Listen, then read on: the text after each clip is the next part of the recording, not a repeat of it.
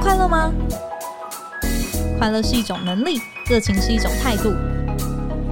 欢迎收听《快乐工作人》，陪你畅聊工作与生活、商管与学习。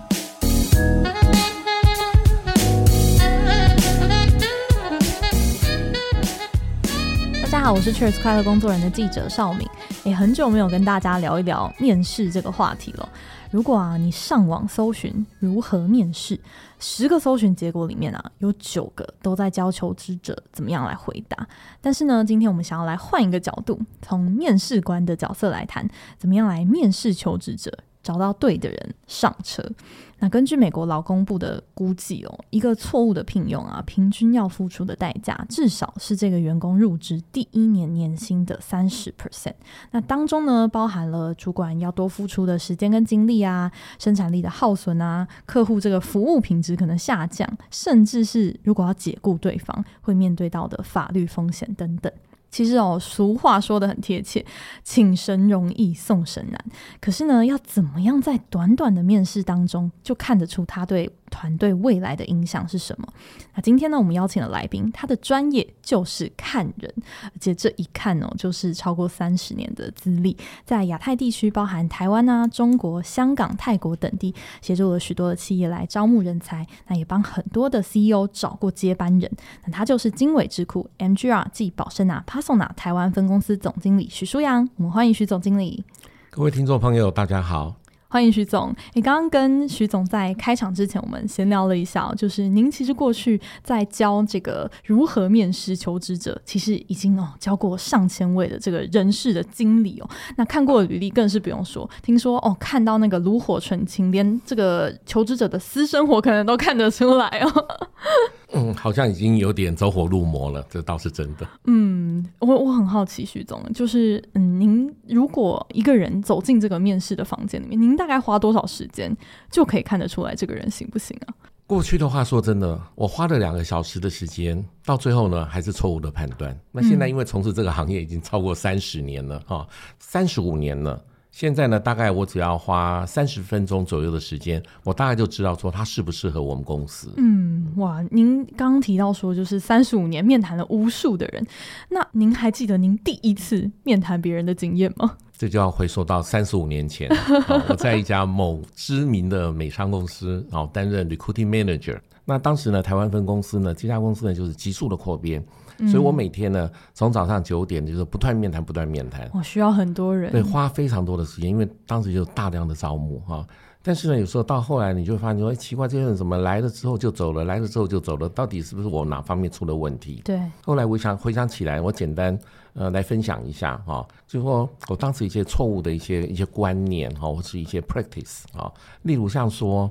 当时我只要看到说，哎、欸，留美的啊，我自己是留美的，我就会认为说，这种留美的哈，家境富裕，所以呢不会吃苦耐劳哦，所以不会工作不会很积极，先摆到一边哦。Okay. 要到没有 candidate 的时候呢，我再来面谈他。后来发现错了。第二呢，我也曾经看到说，哇，因为我是服务一个大的知名的外商公司，所以呢，只要履历表呢，这些人呢曾经在大的外商公司服务的，我都是优先面谈。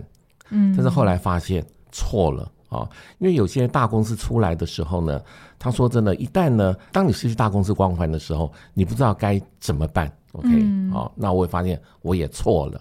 让我一个印象很深刻，就是说我过去总会认为说，哎，稳定性加，这是对 HR 来说非常非常在意的一个项目。哦，就是看履历的时候，好像至少要待个三年以上。哦，当时三十年前、三十五年前，那个是要待五年以上。OK，OK，、okay, 跟现在不太一样。那当事人就是说，哇，这个人很棒哦，这个人待了八年，哦，这个人待了十年，待了十二年，就优先录取。后来发现错了，因为他在过去这八年在同家公司呢，完全没有升迁。那你只要在一家一家企业长达八年的时间，你完全没有升迁，代表你一定是工作能力或工作态度一定有问题。所以换句话说，有很多失败的经验，嗯，那慢慢慢累积才摸索，错误中不断的成长跟学习啦。嗯，刚、嗯、听起来就累积了很多看错人的这个付出的代价。对对对，嗯。对，那在这个过程当中，我们今天也会聊到说，哎，那后来就是徐总，您体会出来看人可能要看哪些地方？但我也蛮想要问徐总，在这么多可能上千次的这个面试的经验里面，有没有让你一些印象特别深刻，然后你特别错愕，或者是说，哎，让你记到现在还是一个很鲜明的面试的经验？呃，我先分享一个实际的案例哈，那也是发生在多年以前哈，也是一家大的外商公司，他录取了我所推荐的一位 Sales。Senior Manager 就是资深经理，大概就协理那个 level 哈，大概年纪也是四十岁上下。那他被录取了，但是呢，这个聘书还没有出来。嗯，那薪水呢，大致上知道，报道时间也都是大致上知道。那原则上呢，就是已经该面试他的主管都已经谈完了。那就在他报道之前，就整个的 offer letter，我们讲说聘书发出去之前呢，对方邀请我的人选呢去参加他们的一个庆功会。啊、嗯，也就是说，他们的 sales 部门呢，因为业绩达成，所以说有个庆功会，要请他一起，就顺便跟大家认识认识。因为他虽然还没有报到，但已经几乎要录取了。结果他就过去，那就就先吃饭啊，喝酒啊，卡拉 OK 啊，等等等等等。后来到了隔天早上呢，九点钟的时候呢，我就接到我的客户，就是人事处长一个电话，就告诉我说：“Alex，不好意思，这个人我们决定不录取了。”哇，发生了什么事啊？啊，我说完了，那我这个月的业绩怎么办呢？这是一个非常大的一个案子了。嗯、哦，那这个人事处长告诉我，他说你所介绍的这位先生，他呢酒过三巡，那在吃饭的时候大家都是 sales 嘛，所以一定会喝酒，因为要交际应酬。对，他说我们就去卡拉 OK，卡拉 OK 呢，他说他就上下其手，大家在那边跳舞。嗯、OK，他站然后呢开黄腔，后来他们就决定说。这不是我们要的 team member，就放弃了。嗯、哇?所以换句话说，这样一个经验，从此以后呢，我都不断的提醒我的人选说：你不要在 offer letter 还没有到手之前，你不要认为说邀请你去吃饭呐、啊，哦，那只是大家认识认识。我说不是，你在吃饭的时候呢，其实还在 interview。嗯，哇！可是这个一般来说，可能不是每个公司在真的那个面试者到职之前，都有这样子的一些活动可以去观察他在面试以外的一些表现。我觉得这个听起来真的是你很难在短短就是，就算你面试他两个小时，三关好了，这六个小时你可能也未必能够看得出来他是不是你要的这个 team member。所以其实我有听说有一些公司面试的那些内容还蛮活泼的，就比如说，嗯，我知道那个上银科技他们面试时会考一个很有趣的东西。是你怎么用筷子去夹钢珠，一个几乎不可能的任务。想要看出你可能在里面的一些个性啊，或是你 problem solving 的那种能力啊、态度啊等等的。那我很想问，嗯、呃，许总，嗯，有听说过哪些，或者说您自己也有试过哪些比较不是面谈这种非典型的面试的特殊的方式？OK，让我印象比较深刻的也是一家知名的外商公司哈。那他的执行面试的方法，我觉得说，哎，相当的有创意啊。嗯，简单来说的话呢，这个活动呢，他就是邀请说，好，这几位 candidate，那可能有些人是应征秘书，有些人应征 sales，有些人应征呃等等啊，就在 HR 好。那他就邀请这大概是十位以内的人选，当然事先取得他们的同意，说，哎。你们可能要过来玩一个游戏，哦，那你的名字呢？我们不会揭露出来，哦，可能都是代号。你是一号、二号、三号，那你接不接受？那这些人过来玩游戏的时候呢，那 hiring manager 就说，就是未来他们的主管就会站在旁边看他们如何玩游戏。好，这十个人坐下来，嗯，这个游戏叫做沙漠生存。好，如果在沙漠里面生存下来，那这个主持面试的这个 HR 的主管呢，就会宣布说，好。那你们呢，都是坐的小飞机，那飞机呢掉下来了，掉在沙漠里面啊、哦。那两架飞机，那你们呢都是生存的唯一的五个人。那飞机的残骸里面呢，你发现了有一张地图、一瓶水、一罐维他命，然后一根呃这个手电筒，然后还有呃一个黄色的雨衣，等等等等等，大概有十个项目。那请问你们这五个人呢，你们自己选个小组长。然后把你们认为最重要的，OK，你们自己先选一到十，你把它编号编出来，每个人就选自己的题目。嗯、那勾好自己的题目之后呢，好，你们五个人聚集在一起，那选个小组长，由小组长呢开会，把你们五个人不同的意见取得共识。那这时候呢，嗯、大家就你一言我一语的，就说可能刚开始因为大家都不认得嘛，就谁也不想当组长，大家都推来推去的。但这时候呢，有人可能就自告奋勇说：“来，我来当组长。”嗯，那其他呢，就是准备要录取人的这些我们所谓的 hiring manager 各部门的主管，他们就站在旁边看，那看说好有哪些人是就是很自愿说我当组长。那在讨论的过程里面，这时候玩就每个人都有自己的意见。嗯，有些人他认为说雨衣最重要，有些人他认为说指南针最重要，有些人他认为说手电筒最重要。那这时候我印象中呢，就曾经有有些人就开始说，你们都没有去过沙漠，我去过，所以呢，你们都认为说手电筒最重要。我告诉你，你们错了，是雨衣最重要。OK，它可以防寒，而且呢，很重要是什么？因为它是黄色的，所以。这时候呢，其他你的团员啊，或者其他的你的队长呢，要来拯救你的时候呢，其他的飞机要过来救你，你把雨衣摊开，他们在沙漠里面呢，才能够看得到黄色的雨衣，是非常醒目的。嗯、所以大家就你一言我一语的，可能甚至有时候会吵架啊等等。哇，非常认真呢。对对，那那当然有些这个主持人他可能就会非常，我们叫做会 compromise 啊，就是非常会整合大家的意见，他是呃不愠不火的。OK。那所以说，其他的主管就在旁边看，说这个人的人格特质到底是不是我要的？嗯，那今天如果说我是来录取我的秘书，结果我的秘秘书呢，跟他的小组长啊，就是吵得很坚持自己的意见，认为说 no no no，我认为指南针最重要。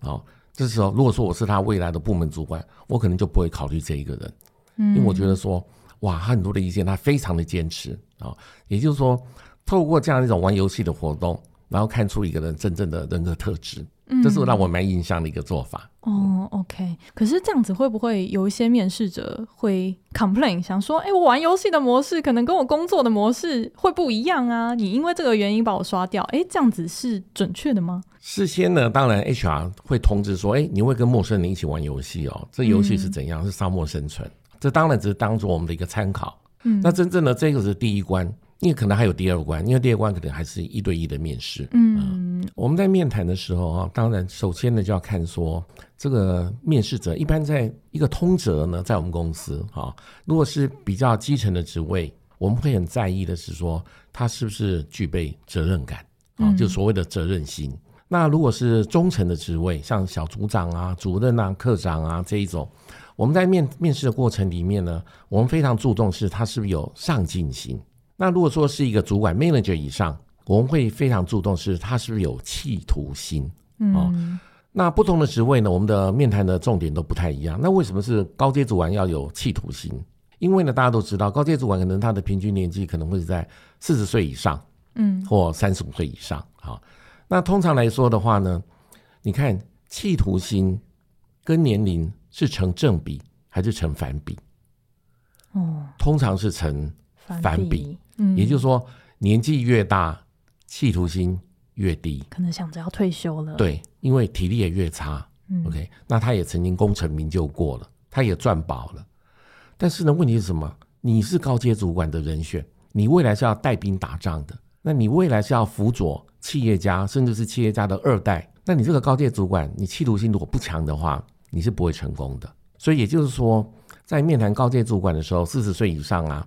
我们的题目呢，全部都着重在你是不是还有企图心。嗯，那相反的，那为什么是三十岁以下的？可能呃，这个比较新鲜人啊，从二十二到三十啊，我们着重的是责任心。因为这种 candidate 的话，人选的话，我们都会问一个问题：说，哎，你对 life career balance 你有什么看法？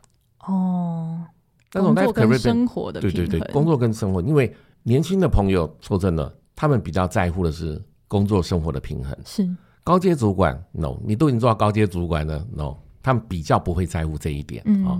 所以 life career balance 我们就不会像传统的说法说，哎，你可以加班吗？对。那现在大家都知道，我当然要回答说，我可以配合加班，对不对？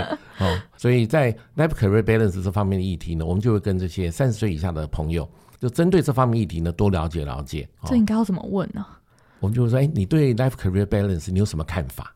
哦，让他们讲出他们对于这一套，嗯、他们自己怎么和解，对对对，怎么去达成啊？或者说，哎，你可不可以告诉我说，你之前呢，你的老板在跟你做绩效考核的时候，他是给你一样什么样子的评价？他觉得你哪方面没有做好，应该要再更进步。嗯，OK，这是针对比较基层一点的，Okay. 比较年轻的。但这样问得出责任感吗？那当然不会说只有透过一题哦，这因为这个通常面试的大家会透过这个一个小时的时间嘛，所以说题目其实蛮多的。只是说这些题目的设计呢，会针就是针对责任感来设计。例如像说，你可不可以告诉我，举个例子，你过去服务过这两家公司，你会告诉我如何去证明说你是一个有责任感的人？你实际举两个例子给我听。哦，OK，这种题目其实很难回答，很难呢。嗯，所以很多人选就会愣在那边，是就愣住了，因为他没有办法去证明，他没有办法用实力去证明。嗯，OK，那如果算是我们讲说三十啊左右哈，他已经有一些工作经验了，我们很注重的是他有没有上进心。嗯，我刚刚讲的责任心、上进心、企图心。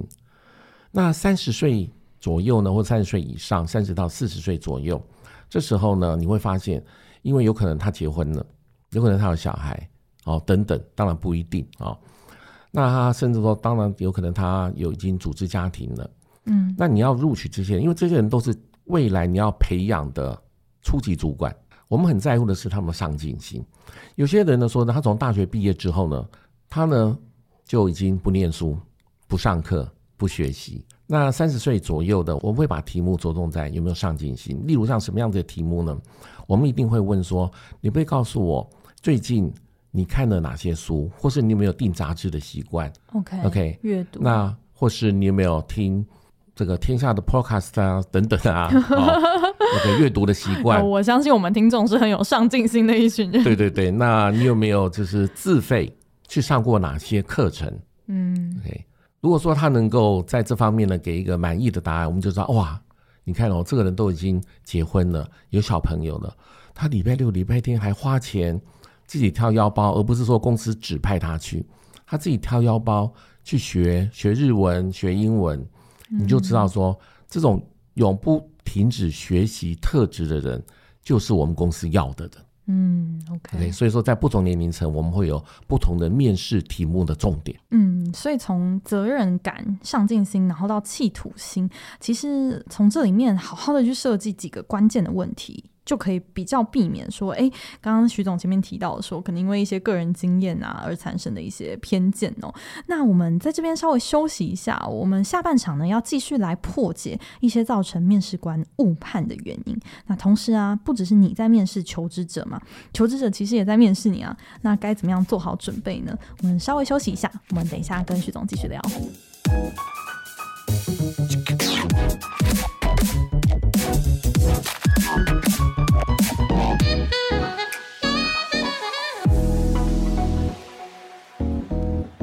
欢迎回来。我想要请问徐总，其实我们现在看到网络上面资源这么发达，有很多那个所谓什么经典面试题，包含您自己其实也出版过一本书，叫《Top 一百的面试题目的排行榜》嘛。那其实我们已经有这么多的考古题在手上了，那求职者一定都有。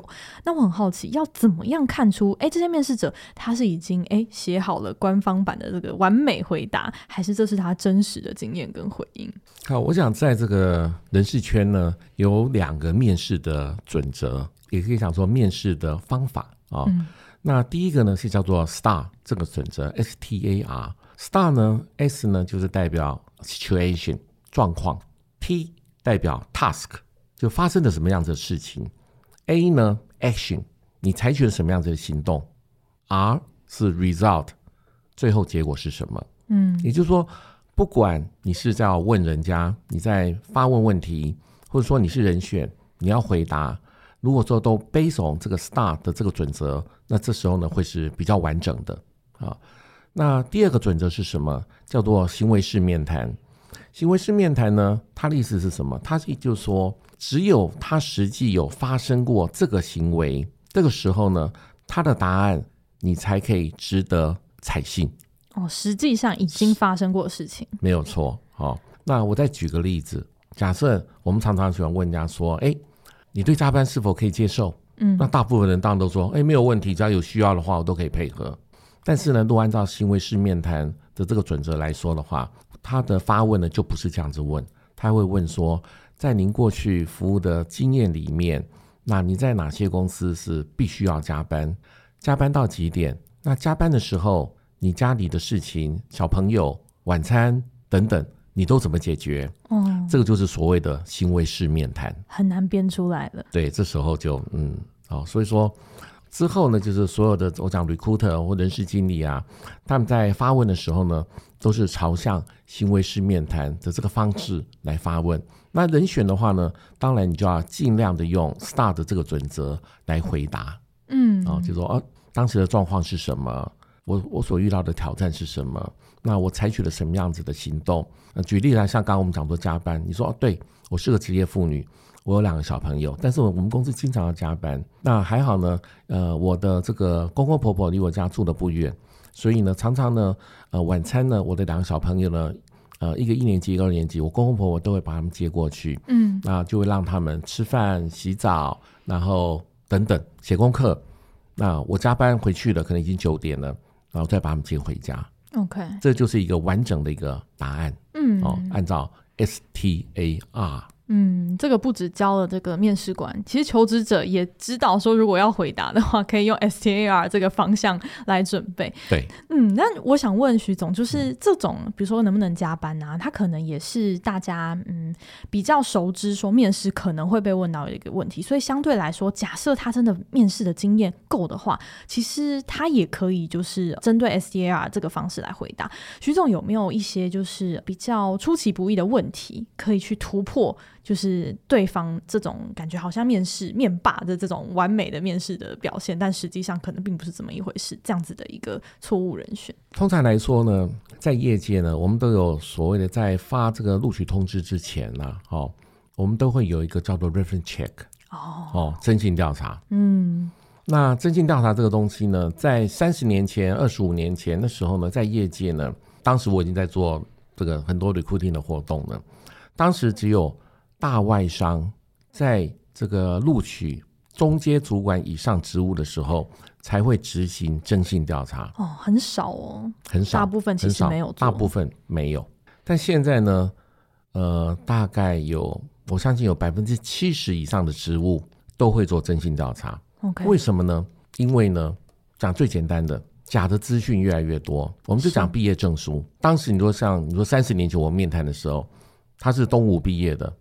我们哦，东吴毕业的哦，那你那时候你们校长是谁呀、啊嗯、？OK，那你在外商系念书，还是你是在校本部啊？等等等等等，OK，就是骗不了人的。你高中是哪里？哦，你哪一届啊？哦，你那个同同学是谁？我好像认识，等等啊。嗯，因为呢，当时大学没有几家，所以随便问问都知道。但现在呢？你有可能到美国念书啊，到澳洲啊，到哪里啊，到处都有。所以这时候呢，学历又有各式各样的学历，甚至包括你说现在学台湾有大概有一百六十间的大学，那很多学校我们都没听过。所以这种假的毕业证书呢，就越来越多。嗯，OK，所以当然有些本来是来自于国外的毕业证书，也不一定。所以呢，我们就必须要做征信调查。嗯，那征信调查呢，那我们就会打电话去他过去以前的雇主，实际去了解他的工作表现。哦，OK，哇，从来没有打过这样子的电话。如果对于第一次要去做 reference check 的这些主管们，你会建议说他们要问什么样子关键的问题？那最敏感的是有两个问题。第一个问题呢，我们都会问你准备要录取的这个人选，他过去的主管问他说：“请问他有什么优点？请问他是有什么缺点？”OK，有传统的问问法是这个样子。这时候你就会发现呢，对方呢讲优点的时候呢是滔滔不绝，是讲优点的时候呢就说嗯还好啦，这个还不错啦，没什么大缺点。那其实这个问法是错的啊、哦哦，所以后来呢我都会提醒啊，我们比较年轻的 recruiter，我们要做 reference check 呢一定要问对方说，那请问 Jack 在哪方面的能力应该要更强化的话，对他未来职业的进步，OK 会更有帮助。请你可不可以告诉我三点？OK，正向表述.问具体的东西。对，而且我甚至指定三个项目，那这样子呢就比较容易拿到比较真实的答案。嗯。第二呢，就是通常在 run check 呢最后一题，这是一个非常敏感的一题。薪水？不是。哎、欸，不是。对，因为有时候主管根本都忘了当时你的 Jack 当时薪水多少钱。是。好，我们会问他说：“那如果有机会的话。”你会再录取 Jack 吗？OK，重新到您麾下工作，这时候你就会发现说，哎，刚刚你不是滔滔不绝讲说 Jack 优点一大堆吗？嗯，很棒啊，什么这个这个年轻人怎样怎样讲，那怎么问你说，那你会不会再录取他？OK，到你的单位工作，为什么你就停顿了呢？嗯、有些人呢，甚至会讲说，呃，如果有机会的话，当然 OK 啦，没有问题。那只是呢，我们公司呢自己都在这个这个生意不太好啊，自己裁员都来不及了。嗯，也就是他已经把话题扯到他们公司，嗯、呃，最近不会录取新人。你就知道。Okay. 其实他对 Jack 是不满意的，是避重就轻了。对，其实做 reference check 这件事情就很像你假设要进入一段恋爱关系，其实最准的，你就是去问他的前任。就是他是一个什么样子的人，因为他最清楚。我觉得也是在提醒说，就是所有的就是工作人，即便在这份工作上面已经觉得哎要准备离开，然后或是对工作的环境是有一点不满，但是你要跟公司分手也是要分得 快乐的，就是要分的是呃和平的，因为其实现在雇主都已经。不太完全的信任，就是说履历上面啊，或是面谈看到的所有的东西，因为雇错一个人成本很高，所以 reference check 刚听徐总提醒，哇，这七十趴以上的那个都有在做，嗯。这真的是要放入这个我们脑袋里面的雷雷达里面。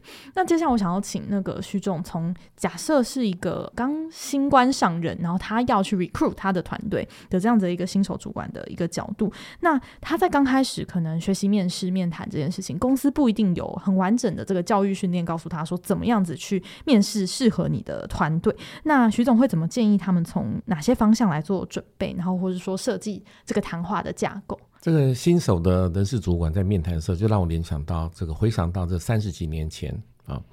那我刚才提过说，说我谈了一个多小时，到最后呢，我根本就忘了说，到底我的面谈的重点在哪里。啊、然后每个应征的人呢，我谈的内容呢都不一样啊。举例子来说，哎哎，他是桃园人，我就说，哎，你桃园人啊？哎，我也是桃园人呢。嗯，你住哪里呀、啊？开始聊，对，都在聊这些跟无关联的事情。那只因为他是桃园人，或者只因为他的小学或者他的国中，呃，就是跟我念的是一样的，我可能就录取他的，哦、就把他 pass，就把他请这个呃二十安帮他安排二十面谈。OK，那其实后来回想起来，这样的做法都是错的哈，呃，就变成说呃你想聊什么就聊什么。那我会建议呢，新手主管呢，在整个面试的过程，你还是要去用我们所谓的 structure interview，那就是结构式的面谈。嗯，那结构式的面谈呢，它会针对今天所应征的同样这个职位的所有的人选，他一定要问的问题，大家被问到的问题都是一样的、一致的，而不是随心所欲。哦，想到问什么就问什么。所以用 structure interview 呢，这样的一个做法呢，会是比说真的比较，我们叫做比较 organize 哦。那举例子来说。Structure interview 呢，你就必须要针对说，好，今天假设我们公司要录取顾问，嗯，然后 HR 的顾问，他要做很多的 project，那 HR 的顾问呢，他必须要具备哪些 competency？那这些 competency 呢，就是你将来要设计题目的围绕的中心。那顾问 HR 顾问的 competency，例如像，好，他必须要有具备解决问题的能力，嗯，他必须要有很好的沟通表达的能力，他必须要具备有持续学习的能力，他必须要具备创新、团队合作的能力。好，那你已经跟用人单位主管确定了这几个能力是他必须具备的 competency 之后，嗯、你再针对刚刚所提的这六大能力来去设计你应该面谈时候发问的问题。所以也就是说，大家被问到的问题的立足点是平等的，而不是。随心所欲，看到、嗯、想到 看到什么就问什么，嗯，OK，这样是不对的。所以利用 structural interview 结构式的面谈的这个准则来去发问问题，来去设计问卷，这才是正确的。哇，这样面谈其实你要非常的清楚，你这个职位上面要找的能力跟特质是什么。如果你自己都不清楚的话，最后就会变成哎，好像跟你聊得来就进来了这样。对对，所以说一定要跟这个用人单位的主管，OK，好好的讨论一下。嗯，把这个职位呢，应该具备的职能呢，一项一项的把它厘清。嗯，OK。那我也想问徐总哦，因为其实提问这件事情哦，不只是面试官会做，其实求职者一样也会啊。我们在面试的最后一定都会问说，哎，你有没有什么样子的问题啊？那在您过去这个上千次的这个面谈经验里面，你觉得哪些是来自求职者最常见的问题？嗯，通常来说哈，大概有百分之七十的求职者不会提问题。这么高啊！好，对，他会说，嗯，那、呃、这个徐总，你刚刚的解释都很清楚了。那之前的几个跟我面试的主管，我觉得他对呃贵公司的文化，将来要负责工作项目啊等等都讲得非常清楚，所以还好。嗯、那但是呢，真的到了我这一关，因为通常我是 final interview 嘛，哦，嗯、如果说是我所要录取的人，那因为提问呢都是在面试的最后，对，大部分的公司呢都会问说，Jack，那你有没有什么问题想问我的？那我刚刚说过，可能有百分之七十的人是不敢问问题。嗯，不好意思问问题，这应该是比较扣分的行为，哦、对不对？对，哦，因为呢，如果说你不问问题的话呢，其实企业呢会有两个印象，一个是你可能反应不是很好，你可能问不出来问题，嗯。第二呢是你根本就没有准备问题，你对这次的面谈不是很慎重的心态。OK，所以呢，我们建议呢，你还是要问问题，但是问题呢，你要问的对。嗯，那当然我也看过说有些没有人问问题呢，他是。他对公司呢根本是不感兴趣，他懒得问你了。哦、是是是。其实你从他的脸上的表情，他的字里行间呢，你可以感受到说，嗯、他可能不会接受你的 offer。OK OK。那但是呢，我的面试方法不一样，也就是说，针对我所想录取的人，因为我刚刚已经跟他谈了至少一个小时的时间，我会到了最后一个阶段呢，我会跟他说，Jack，接下来三十分钟的时间轮你 interview 我。天哪，要问半小时的问题吗？我说，如果三十分钟不够的话，可以再继续延长。那杰克当时一定会吓一跳，因为没有人这样子问的。真的？我说呢，我说为什么要给你这么长的时间？因为呢，我们会觉得，我们所听到很多的人选去报道之后呢，离职的原因常常是说，我进去之后才发现，面谈的时候我的主管跟我讲的工作的项目跟性质，跟我来做的时候发现。好大的不同哦，嗯，所以呢，由于我们有切身之痛，因此呢，你可以尽量的问我，而且我们的观念认为是什么？面谈本来就应该双方是站在同等的地位。今天我挑你，相对的，我也希望你要挑我。是我相信 Jack 像你这么优秀的人，你应该在谈的机会应该不止我们这家公司。所以呢，我希望你也是用很慎重的心态来面谈我。OK，所以。三十分钟交给你了。这个时候，通常求职者的反应是什么？都是吓一跳，震惊。真的有很多人可以问的满三十分钟吗？可以的。哦，对。其实这样就鉴别出来他对于加入这间公司的决心。那因为三十分钟时间说真的很长，是啊。哦，所以呢，他这时候呢，他就会把他其实他最 care 的东西呢，因为他非问不可了。是。有些人他不好意思问薪资福利，因为他知道这是兵家大忌。绝对不可以问，但是呢，三十分钟时间这么长，其实他心底的深处的声音是什么？他好想知道薪资福利哦，就问出来了，就问出来的。嗯，OK，我前不久就才面谈一位哦，就是一样的状况，他实在是找不出问题问了。嗯，他就问了一个，他说：“那那你们对员工的教育训练，跟员工如果在职进修而没有办法配合公司的上班时间？”你有什么看法？嗯，Okay. 这其实是他真实的情境。他真实，他未来想在职进修，所以我就反问他说：“我说，那你有这个计划喽？你要去念 EMBA，OK，、okay, 是不是？嗯，哦，那是在职进修，还是说只是礼拜六、礼拜天上课？所以换句话说，你给了他三十分钟的时间，他就必须把他心里深处的那些问题、那个声音，把它问出来了。嗯，那你就知道他真正。”的背后的我们叫 intention，OK 是什么？很多包装就也这样卸下来了。对，那如果说你按照传统的说啊，就请你问，那对方也是很表面的问了一两个问题，嗯，我觉得那个都是很不营养的，很浪费时间的。是是是，没错。那我想问徐总，你怎么看待，比如说问这么敏感的，就是像薪资福利这样子的提问，你怎么看待？真的可以问这些问题吗？过去是不可以问，但现在时代不一样哦。OK，因为现在是事服于人，过去是人服于事。过去是人 candidate 太多，所以我可以精挑细选。嗯，但现在不一样哦。这一年多来，我想大家都知道，现在是事服于人。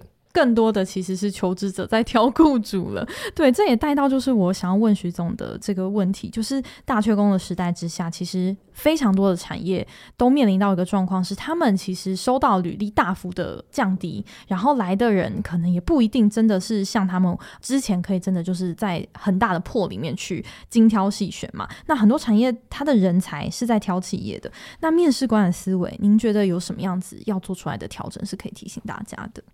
对，没有错，就是延续刚刚所讲的哈，因为现在事服于人，所以整个的面试的方法跟策略，说真的要与时俱进，嗯，要改变。但是偏偏呢，当然虽然是人事部的人事经理啊、recruiting manager 啊等等，大家都有受过很好的训练，对，但是呢，常常问题卡在哪里？卡在用人单位的主管都没有受过很好的面试的训练，OK，就会造成了很多面试失败的。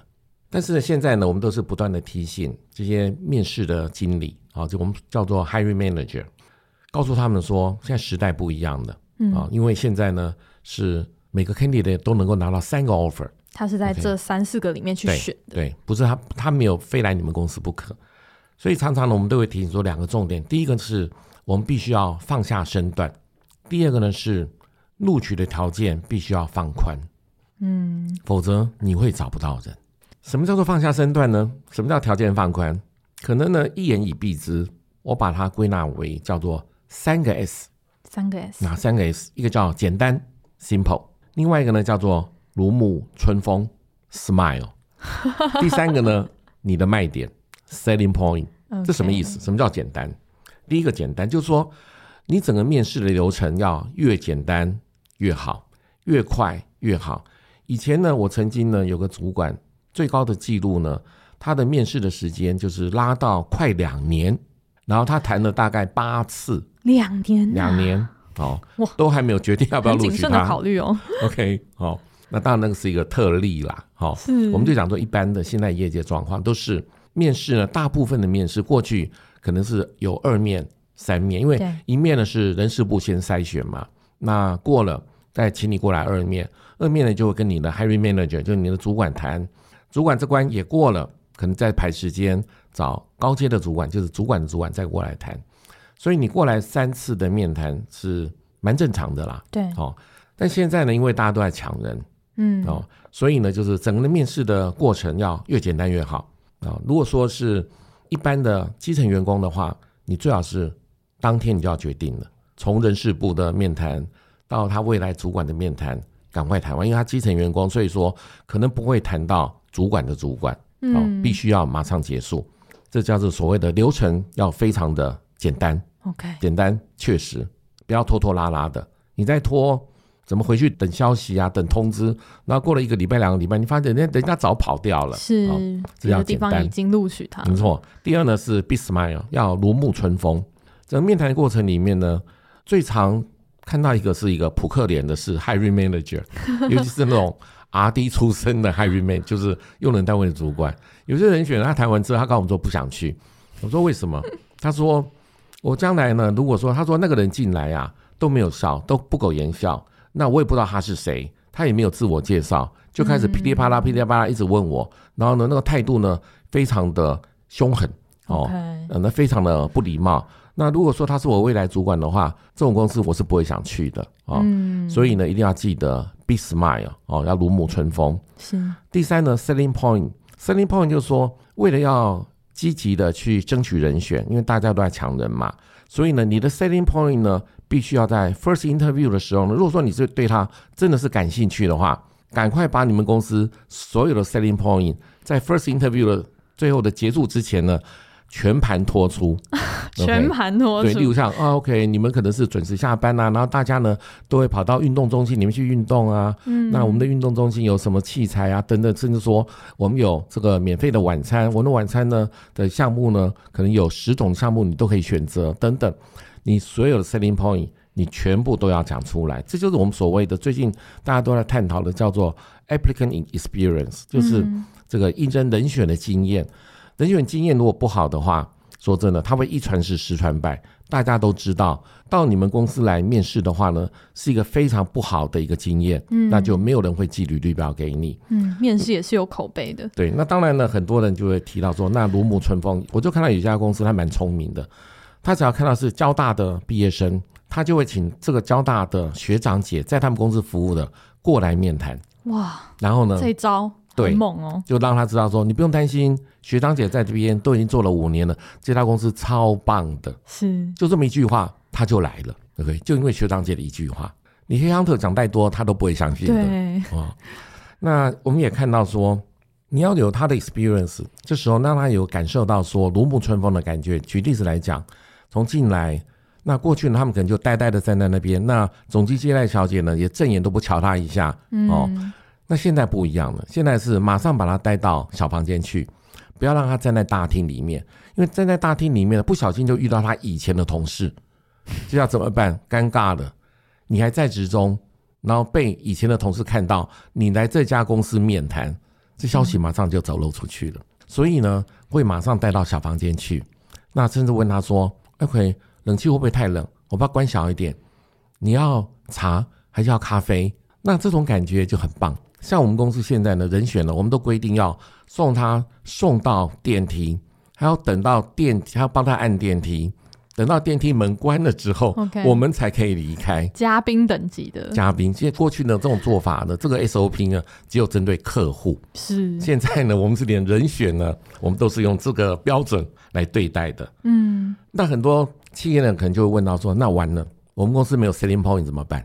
你没有 selling point，你还是要绞尽脑。你说我们公司地点又远，然后呢薪水又低，形象又差，那怎么办？对啊，怎么办？哦，怎么办？那我也只能讲说，第一呢，你或许可以讲说，哎，我们公司是蛮准时下班的哦。好，或者说，假设你们真的是准时下班的话，或者说，哎，我们公司的员工的年资都很长哦，稳定性都很好。我们公司那种服务十年的，算是很稀松平常。OK，哦，这也是 selling point。那或是像说，你来面谈。我们就给你五百块的交通费，OK，对不对？都是可以做得到的。